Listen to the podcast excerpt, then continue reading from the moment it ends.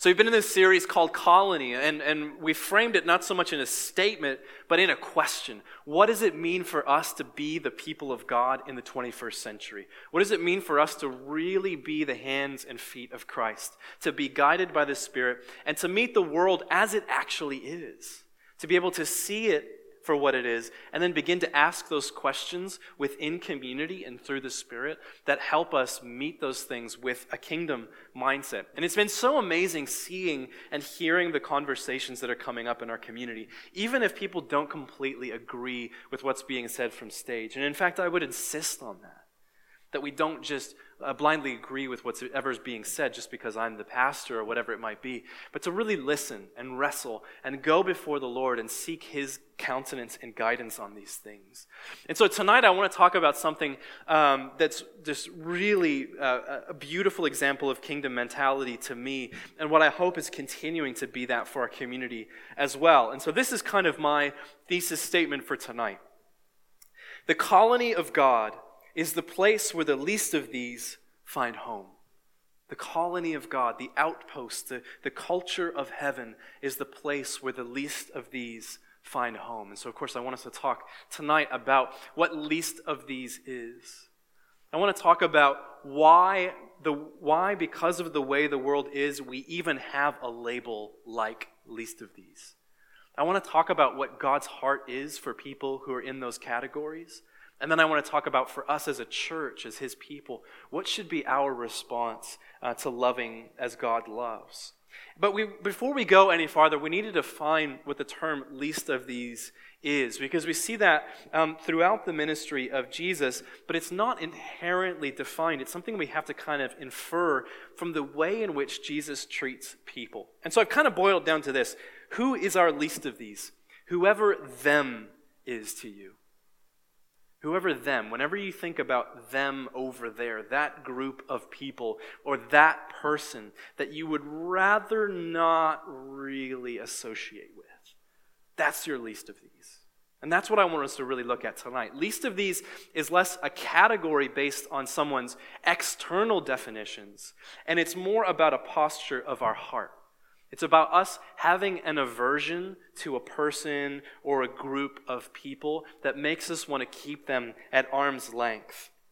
And so, my main passage that I want us to look at tonight is the parable of the mustard seed from Matthew chapter 13.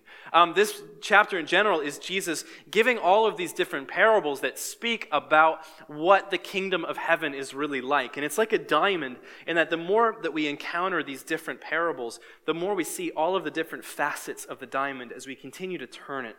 And so Jesus says, you know, the kingdom is kind of like this, and it's also kind of like this, and it's also kind of like this. And as we gather those together, we find this beautiful uh, description of what the kingdom of heaven is really like. And this one to me is so powerful. So this is Matthew 13, verses 31 and 32. Jesus told them another parable. The kingdom of heaven is like a mustard seed, which a man took and planted in his field. Though it's the smallest of all seeds, yet when it grows, it is the largest of garden plants and becomes a tree, so that the birds come and perch in its branches. And a lot of times we interpret this on a very individual level that this is about personal salvation and it's about faith. That at some point in your journey, God has planted a seed in the middle of your soul, in your heart, and it's grown in you and it gradually becomes more and more of who you are. And I'm not saying that that's a bad definition uh, or interpretation of this parable. But I think that there's a larger connotation to what Jesus is inviting us to see here that has kind of global implications. And so, first of all, he says the kingdom of heaven is like a mustard seed. And what is the significance of that? A mustard is is a really interesting plant. That it's this very small, very ordinary seed and mustard as a plant exists in that kind of nebulous region between what we consider good crops and then what we consider flat out weeds. That mustard is sort of in the middle there. It's not something that's necessarily cultivated, but it's also not just some flat out weed. It has some use to us. And so he talks about the kingdom being like this mustard seed small and insignificant and, and not particularly remarkable. But then he says, so the man takes it and plants it in his field, and though it's the smallest, it grows, and it's the largest of garden plants and becomes a tree. And if you've ever seen a mustard plant, it's again halfway between being a proper tree and kind of like a bush or a creeping bush. And so the, the visual that Jesus is giving us here is a very small and insignificant beginnings that as it grows, it gradually spreads out and overtakes the entire garden and it becomes the new normal. That the, the, the kingdom of heaven becomes the new reality that we see on the entire face of the earth. And this is the really beautiful thing. I think just as remarkable as that image of the mustard seed growing into a plant that takes over the entire garden. This final bit that the birds come and perch in its branches. And the word that Jesus uses there doesn't have a connotation of birds that we think about wanting in our garden, like blue jays and robins and all of those kind of birds that we, you know, we set up little bird feeders and they're the ones that we want because it kind of makes uh, for a prettier garden. The word there he uses can be better translated as fowls. So think about like, you know those European starlings, if you've ever been like in a parking lot or maybe you've been sitting outside a Greek corner and they're like nasty and they have that like really loud, obnoxious sound. They're brown and they jump all over the place and eat your french fries. You know the ones I'm talking about? Those, like, th- that's what Jesus is talking about. Those kind of birds that are more of a nuisance and a pest, and we don't really want them in our gardens because they mess things up and they eat off of our trees and they kind of mess with our crops. And those are the kinds of birds that Jesus is talking about here. That when the kingdom of heaven, from the smallest and most insignificant of seeds, grows into the greatest tree of all and gradually spreads out and takes over the entire garden, it also becomes the place where the undesirables, the outcasts, the not good enoughs finally come and they find rest. And this is so much at the core of the heart of Jesus for humanity. Earlier in Matthew 11, he says this Come to me, all you who are weary and burdened, and I will give you rest. Take my yoke upon you and learn from me, for I am gentle and humble in heart, and you will find rest for your souls. For my yoke is easy and my burden is light. And this is how Jesus builds his church. This is how Jesus builds his church from the smallest and most insignificant and overlooked little aspects of humanity. He builds something beautiful. And not only does he build something beautiful, but he builds something that all of the rejects and the misfits and the not good enoughs can come in and find home. And what is it that even gives us that burden where we, we feel that need to come to Jesus because we're weary and heavy laden? Why do we have such a hard time seeing people the way that God does? And that we judge people according to the standards of the world. And I believe that it's this the quest for power leads us to measure human beings by the competitive systems of the world. So often in this series of colony, we've been talking about hierarchy and tribes. We talked about, especially with tribes, even Cole last week, that there's something beautiful about our desire for a tribe because we want to find a place that we belong that people speak the same language as us and they dress the same way that we do, and it just feels familiar. But so often, what happens when we, when we transverse into tribalism is that in order for us to protect our identity as a tribe, we have to treat them over there with hostility. And as Cole pointed out last week, it's because uh, we believe that there's a scarcity of resources. There's not enough to go around. And so, in order to protect ourselves and build ourselves up, we, we need to, to push them away and we need to enter into competition with them over there in order to define ourselves. And I think this is so matched with our earthly understandings of what success is. So, not only do we divide ourselves into tribes, but even within our own tribes, we establish these ranking systems, these hierarchies, based on some sort of human standard of who's in and who's out, who's valuable and who's not. Again, just think back to, to middle school lunch tables. And this is what we did. We organized ourselves into neat little tribes according to, you know, our clothing and, and the food that we like or the language that we use or the music we listen to or whatever it is. But even within each of our tribes, there was some sort of ranking system of who was top dog and who was at the bottom.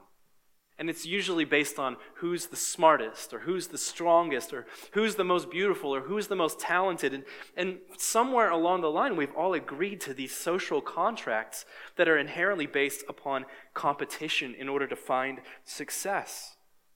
And I think a lot of times marketing in the world actually operates according to this standard. That marketing sells us a false notion of power and success.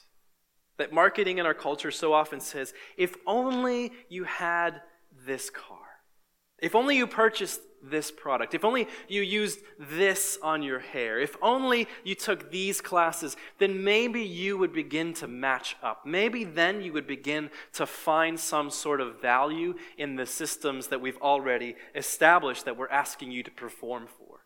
And so much marketing starts with that. Number one, you're not enough as you are. And number two, I've got the answer to sell to you in order to help you become enough so that you can be loved so that you can be cherished, so that you can have value.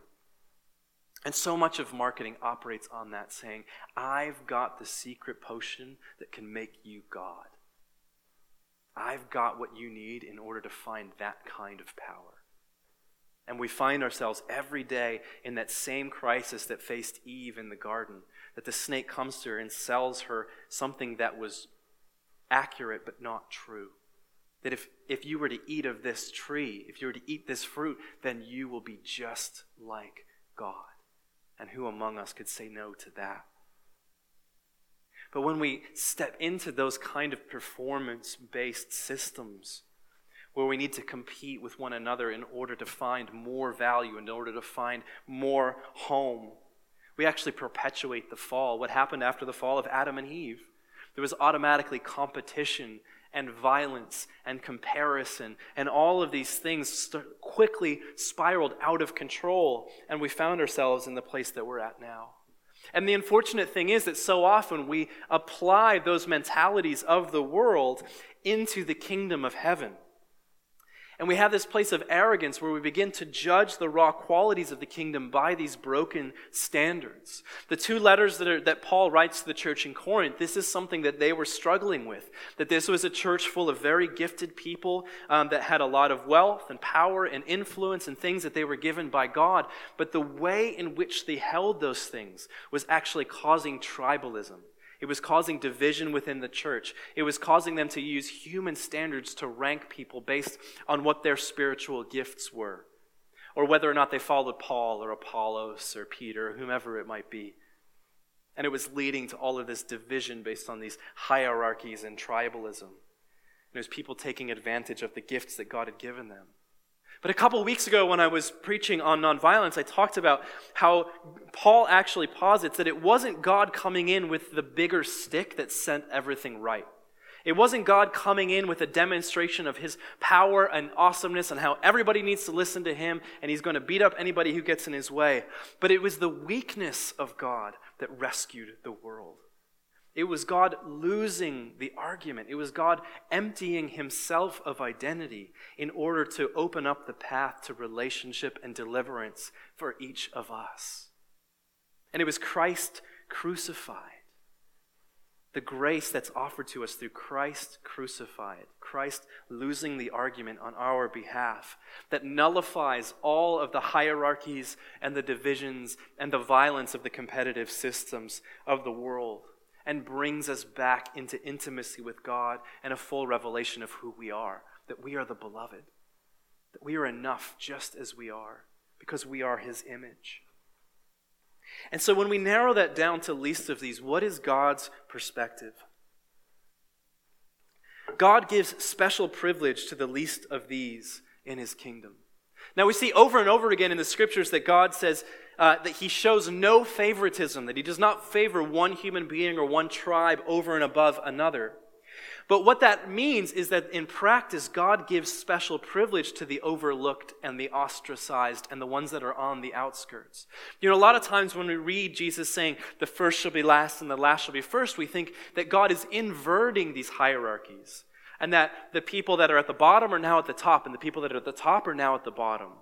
But when we realize that God's heart, He doesn't show favoritism, that He loves us all, they give special privilege to the least of these in order to raise them up, to give them special privilege so that they can meet the rest of us. And we talk about how the, cro- the ground before the cross is level ground because we're not judged according to our sin and we're not judged according to all of our talents and gifts, but we're judged according to being the image of God.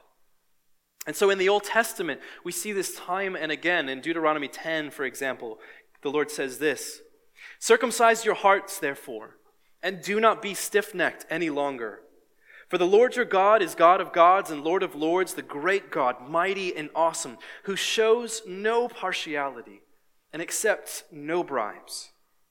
He defends the cause of the fatherless and the widow, and loves the foreigner residing among you, giving them food and clothing. And you are to love those who are foreigners for you yourselves were foreigners in Egypt. And time and again in Scripture, God highlights these three categories the widows, the orphans, and the foreigners. And there's always been this expectation that God's people would give special privilege to those kind of folks because in any other civilization, they would find themselves on the outskirts, not taken care of, and they would gradually drift away into nothingness. And so it's the commission for us as the church, as the people of God, to care for widows, orphans, and foreigners in the literal sense. But I believe that there's also a spiritual connotation to those three categories that speaks so profoundly to the heart of God. First is that of the widows, and I want to kind of take the liberty to attach widows um, with divorce. That there's been a loss of a relationship, that someone has been left alone because of something that's happened. Perhaps somebody has died, but in that spiritual sense, um, a divorce is, is, is the death of a relationship, right? The divorce is the death of the other person in your life because that covenant doesn't exist anymore. And so perhaps we can read the spirit of the widow of, as, as those who have been disappointed or let down or betrayed by a relationship that doesn't exist anymore. You know, for the literal widow, it's, it's the disappointment of, of having lost someone they loved. But for the divorcee, it's the disappointment of having that covenant broken and someone walk away and a premature death to a relationship. And secondly, is the orphan. The orphan is the spirit of abandonment. The orphan is, is that within us that was left alone because we weren't good enough because we didn't match up with someone's expectations of who we're supposed to be. And they abandoned us and they left us by the wayside because we didn't measure up. And then finally, the spirit of the foreigner. Who is the foreigner but the one who is lonely among us? The foreigner wanders in loneliness looking for home, looking for a place to root themselves and to find solace in community. And so we're called to those three kinds of people literally, but we're also called to, to tend to those kinds of spiritual widows and spiritual orphans and spiritual foreigners. Now, when we go into the New Testament and we look at the story of Jesus, we see Jesus using this same category of the least of these and the ostracized, and he gives us a few more people that fit in that timeline. Often, when he's speaking to the Pharisees, he says, I tell you the truth, the prostitutes and the tax collectors are entering into the kingdom of heaven ahead of you. That prostitutes were considered outside because they were too dirty for normal society because they've compromised in some way. And tax collectors were seen as betraying the Jewish people and working for the enemy. Jesus often talked about Samaritans, whether it was in his engagement with Samaritan people or telling parables, where the Samaritan was actually the hero of the story. And those are kind of the, um, you know, the, the ostracized family member that you would rather not admit they actually exist. That's what Samaritan, Samaritans were for Israel.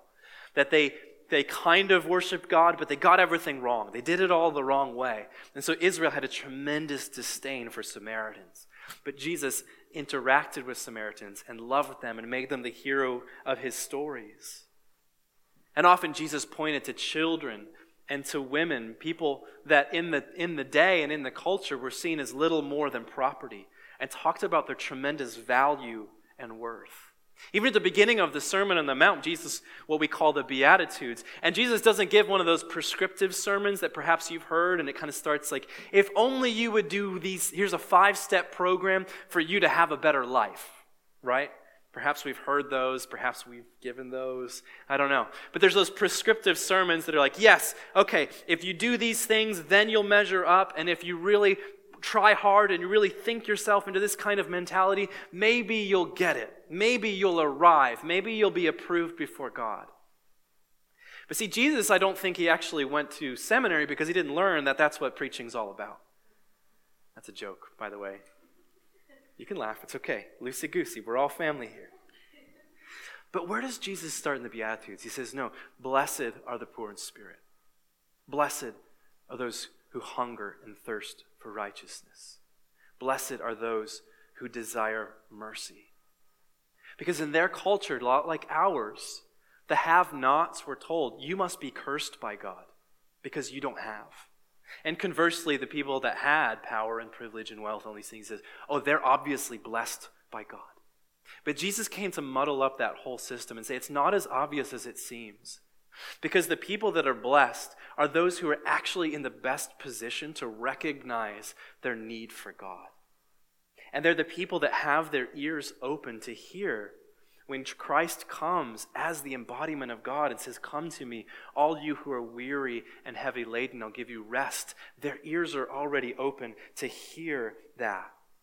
Because Jesus affirms them where they're at rather than prescribing some sort of formula in order to build a better life. And I wonder, even for us today, who are our least of these? And I'm talking about not just culturally, but also personally. And these are people that have little value in the competitive systems of the world. I think one of the revolutions that we've been going through over the past even 50 years is our treat- treatment of handicapped people. That up until the middle of the last century, we took people that were profoundly mentally or physically handicapped and we literally had, hid them from society so that we didn't have to look at them, so that we didn't have to admit that they were there, and we institutionalized them and put them into these giant boxes with grates over the windows, hiding from them. And it's been such a beautiful revolution over the past half decade to see our, our society finally say, you know what? Maybe, just maybe, the profoundly handicapped are human beings, and that we should cherish them as such. And I want to see us do that even more as a society. I want to see us continue to pursue and seek out who are those that we've pushed out and we've dehumanized. And what does it look like for us to engage them culturally, but also personally, to see them and offer them the dignity of being a human being? Because ultimately, what is God's desire for all people, but especially our least of these and the not good enoughs? I think that God's desire is to see all people live as whole and complete human beings. Because the competitive systems of the world have told us you're not whole yet. You're missing something. You're lacking something. You're not good enough yet. And so if you perform and if you measure up to our value system, then maybe you'll make it. But God gives special privilege to the least of these because He's saying, No, you are enough because you're my child, because you're beloved. You, you measure up, you're good enough. And so, what does this radical value system that God gives us as His followers mean in the way that we conduct ourselves? A healthy church is measured by its special care for those whom Jesus loved. Next week, um, our dear friend Logan and I are going to be co teaching. Um, and one of the things that we've been talking about as we've been looking at this idea of justice as a form of worship is that true worship, like true prayer, forms us into the likeness of Christ. That's the measure of what good worship looks like. You know, I love coming in here on a Sunday or, you know, in a couple weeks when we gather with the men from Central Care and we worship and seeing people raise their hands and just be so passionate. Like, that's so beautiful. But the real work of worship and prayer is what happens the next day. And what happens in a couple weeks or a couple months or a couple years down the road of entering into disciplines of worship? Are we changed? Are we transformed? Do we look more like Jesus today than we did yesterday because of our worship, because of our prayer lives? And the beauty of this is that when we worship Jesus and we become more like him, we begin to see things the way that Jesus does. And we begin to care for people the way that Jesus does. And we care for the specific kinds of people in the way that Jesus has invited us to do that. In the first century, the Romans practiced something called exposure, and has nothing to do with what we do on the first Sunday of every month, where we're sharing about who we are as a community. But this Roman practice of exposure was that when a baby uh, was born and it didn't measure up, that it wasn't of the right gender, and you can go ahead and probably guess which gender is not the preferred one. Go ahead, guess. This is a call and response portion.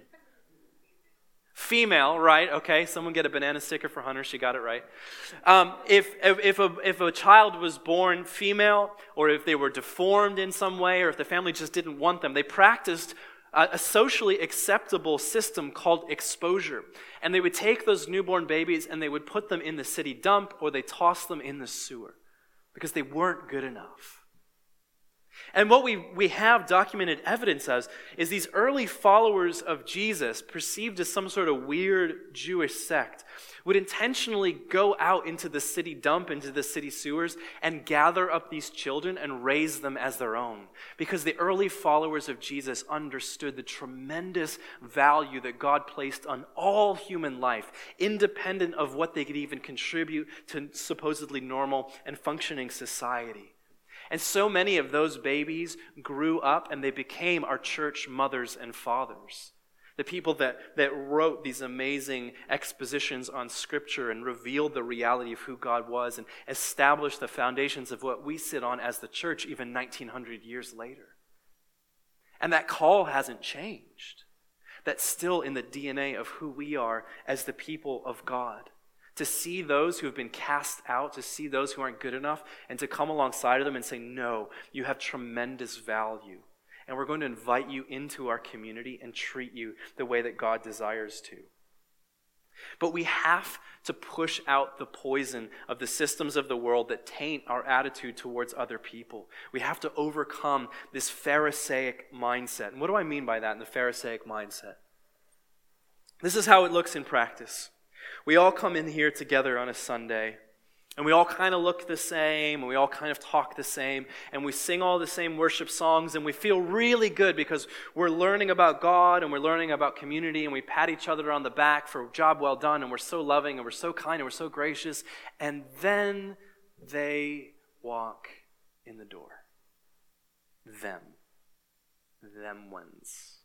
Those guys. And they don't really look like us or they don't really talk like us. They don't really seem to value the same things that we do, and they don't really seem to be trying that hard, or whatever it might be, whatever the standard is that somehow we've all agreed that, that makes us awesome. And there's kind of three, in our Pharisaic mindset, there's three options we have in dealing with our least of these when they enter into our space. The first is just to flat out reject them and to say, no, you can't come in here. You can't come in here because you don't measure up. First, you need to go away and you need to clean yourself up and get yourself figured out, and then maybe you can come and be part of our community. So the first one is rejection, the second is assimilation. And assimilation is almost a little bit more nefarious, and it says, Yes, we'll love you and grant you value, but only if you start to talk more like us. Only if you start to behave a little bit better and more like us, so that you're more palatable to us, so we can actually stomach the fact that you're part of our community. And so there's this kind of conditional love and performance that we've inherited from the world, and we've established those standards within the church.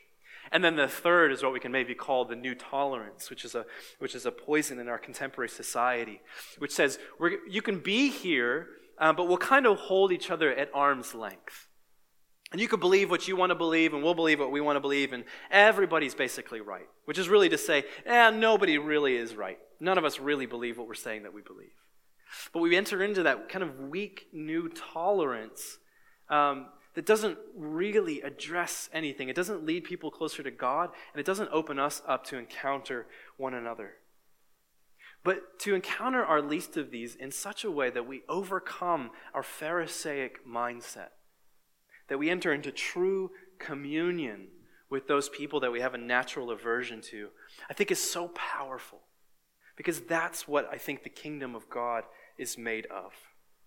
And so I want us to take a moment And we're just going to come before the Lord and invite the Spirit to reveal to us who our personal least of these are. And I'm not talking about a conceptual group that's out there. I want to challenge you all to think about specifically within our church, within our community. Is there a group or is there an individual that maybe you actively avoid? That maybe when they walk in, you start to feel really uncomfortable because their presence is beginning to ask questions of you that you'd rather not ask. That maybe I'm not as loving as I think that I am. Maybe I'm not as gracious as I think that I am. And it's causing you to, to reject them or ignore them or try to change them and dress them up so you can stomach them a little better. And so we're going to pray. And the beauty of this is that God already knows who your least of these are. And yet he still wants to be with you. So there's no condemnation in this, but there is an invitation to open ourselves up and to get to allow the light of God to shine into some things that we can kind of admit before the Lord and begin to move forward. So I'm going to pray.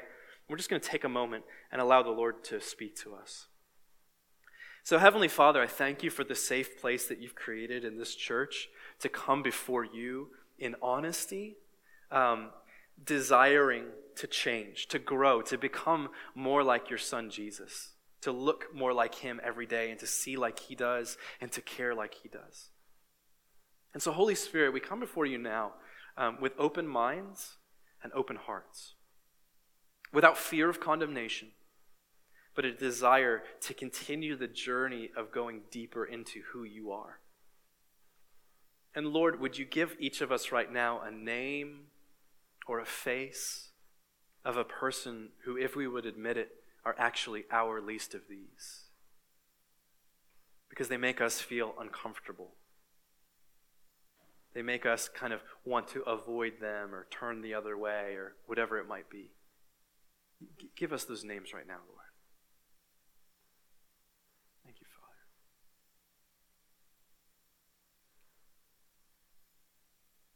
Yeah, Lord. Even, Lord, just through the, the rest of this message, begin to speak to us about what it looks like to cross over those dividing walls that we've set up between us and another person um, and to love them as you do, without agenda, to seek genuine communion with our own personal least of these, and in doing so, to see the reality of who you are manifest in that place all the more. Thank you, Lord. We pray these things in the strong name of your Son, Jesus. Amen. So if you need to go ahead and, and make yourself a note there, go ahead, because we'll be using that later. Uh, but we were talking about this in the teaching team uh, on Thursday, and, the, and, and uh, my friends brought up a really good point here. Um, I'm not talking about boundaries in the healthy sense that we establish with someone. But if we create boundaries between us and another person because we're trying to avoid them, then we're in the wrong. Our boundaries established with other human beings, especially those we're in community with, should always be manifest out of love because we have kingdom value for that other person. And that should guide the kind of boundaries that we'll establish with people that we're in community with. But that's different than avoidance. If we're avoiding someone because we're afraid of them or they make us uncomfortable, then we really need to re examine why those boundaries are there in the first place. So, some of you were with us when we were at SAK Comedy Club downtown for a couple years.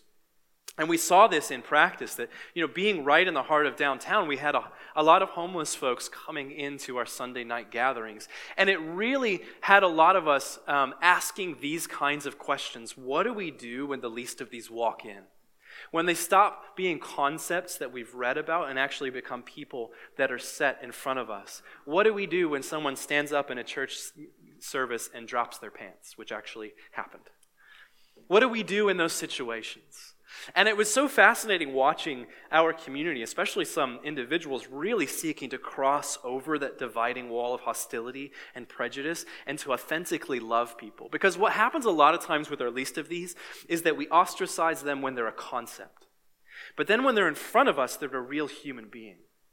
And we have to begin to ask those questions about how do we love and how do we offer dignity. But what happens a lot of times is we can cross over that line where we've ostracized a person as a concept, and we've turned them into a ministry project where there's still a concept. They're still not a human being. And we actually uh, become very permissive or very weak in the love that we're offering to them. But to stand in the middle is for us to ask the beautiful questions and be guided by the Spirit of God to say, Lord, show me how you see this person and teach me how to love like you would love in a way that offers them dignity, yet also calls them higher. And it was amazing to see that in, uh, in our church a couple years ago as we, as we kind of wrestled with this idea of least of these and really authentically loving the people that are coming in. Because even as Jesus says, you know, we're talking about hospitality, you never know when you might be entertaining angels in disguise. I think there's a song about that. How's it go? I guess you guys are all too young to remember Newsboys. I don't know. Rob, you know what I'm talking about. Entertaining angels by the light of something. I don't know. I feel like that song comes up every three months in our church. But that's the place where we begin to ask beautiful questions. And my final point is this the least of these will teach you so much about the kingdom and character of God. Because God uses our personal least of these to bring his truth in some really beautiful and surprising ways, and actually to bind us closer together as his community. So, in Corinthians, as I mentioned, Paul talks about Christ crucified. The weakness of God on display is the way by which he rescued the world and opened us up to relationship with God. And he continues on in 1 Corinthians, he says this God chose the foolish things of the world to shame the wise. God chose the weak things of the world to shame the strong. God chose the lowly things of this world and the despised things and the things that are not to nullify the things that are, so that no one may boast before him. And he's challenging again that arrogance in the church of Corinth that it's our knowledge and it's our gifts and it's our privilege that actually makes us better than other people and gives us the justification to judge according to human standards. And that kind of arrogance makes us unteachable because we're determining who we think is worthy of our attention, who's worthy of, of our energies. And we go along again in those human systems and we break down these kinds of people, the people I want to learn with, and I don't really value them and they don't have much to teach me. But I think that's the beautiful irony of the least of these among us is they can be the powerful place where God teaches us new things about his kingdom and his character. Because when we when we try to love people out of arrogance, it's pity. We're saying, "Oh, if only you were up here where I am." If only you had the level of privilege, or the level of knowledge, or even like the church in Corinth, if only you had the spiritual gifts that I have and you were able to raise up to my level, would you maybe get it? And you'd be in the good graces of God. But you know the difference between pity and compassion is? It's humility. It's humility in recognizing that we too need a Savior. And so, encountering the weakness of others invites us to acknowledge our own need for a presence. So much of advertisement, so much of the competitive systems of the world tell us that weakness is a liability and that we have to prevent we have to present ourselves to the world as strong and capable and awesome. And even sometimes when we give our testimonies to the world, that's how we present them. That we were once in dire straits and we were terrible and awful human beings, but look at where we are now and look at our privilege and look how great we are. And what we're really saying when we tell our stories in that way was, I used to need God when I was a total mess, but I'm fine now. And there's been something in the church that said, you need to be the best and the brightest and the strongest and the most capable, and don't you dare show any cracks. Don't you dare show any weakness, or else somehow that's going to reflect poorly on Jesus. And we just step right back into that performance mentality where I have to project an unreal understanding of what it means to be a Christian in order to be the best representation of the healer of healers, of the Savior of the entire world, the God who continues to work in us and through us. And I think we're afraid of weakness for this very reason. Because weakness invites us to reflect back on our own weakness and our own needs. I think this is why so many of us have aversions to children. Or we have aversions to the handicapped, because to recognize them as, as, as weak is to recognize our own weakness as well. Because we would rather define ourselves according to our strengths and our talents. And in doing so, we idolize these beautiful gifts that God has given us. Uh, you've heard me talk before about the philosopher Jean Vanier, and over the past 50 years, what he's done is establish these communities all over the world. There's over 160 of them now, where profoundly handicapped people are welcomed in to live in community with people who want to live alongside of them and love them just as they are. And they've rescued so many people from those institutions where they're hidden from society and they're given tremendous value. And he told this story once that the, the, the house that they have in Montreal, there were several Catholic bishops that came along to see the community and understand how it operates. And this bishop sat down and they brought over this little 13 year old boy who, you know, we would degrade him by calling him a vegetable. And he could not speak, he could not hear, he could not speak, he could not really move around very much. And he was just a tiny little frail boy, much smaller than his 13 years would convince you of. And they took this little boy and they put him in the arms of the bishop, and the bishop held him and immediately felt this little boy trembling, not out of fear, but out of the joy of being touched, because it was the only way that he understood love. And when they came back around and it was time for the bishops to go, they came back to this guy, and tears are just streaming down his face, and he couldn't let go of this precious child because he had seen the face of God in weakness. You see, that's the beauty of us being willing to cross over the dividing wall of hostility and to love our least of these. Not out of a prescriptive way and not out of pity, but to come alongside of them and to love them as God loves them. Because it reflects back to us the truth of our own value, that we are each the beloved of God. It's not what we do, it's not our ability to perform, it's not our talents that define us, but that we are simply loved by God. Paul understood this so beautifully. In 1 Corinthians 2, he says this I came to you in weakness with great fear and trembling. My message and my preaching were not with wise and persuasive words, but with a demonstration of the Spirit's power, so that your faith might not rest on human wisdom, but on God's power. And Paul understood this kingdom paradox that we have such a hard time understanding in our American culture that weakness and the power of the Spirit are not mutually exclusive. That we don't have to pretend to be strong and capable and the best and the brightest, and we don't have any problems in order to be the beautiful place where the power of the Spirit of God is fully demonstrated. But in fact, it's our ability to recognize and admit to and own our own weakness that opens us up to be that kind of power. Elsewhere, Paul says, When I am weak, then I am strong. And I glory in my weakness.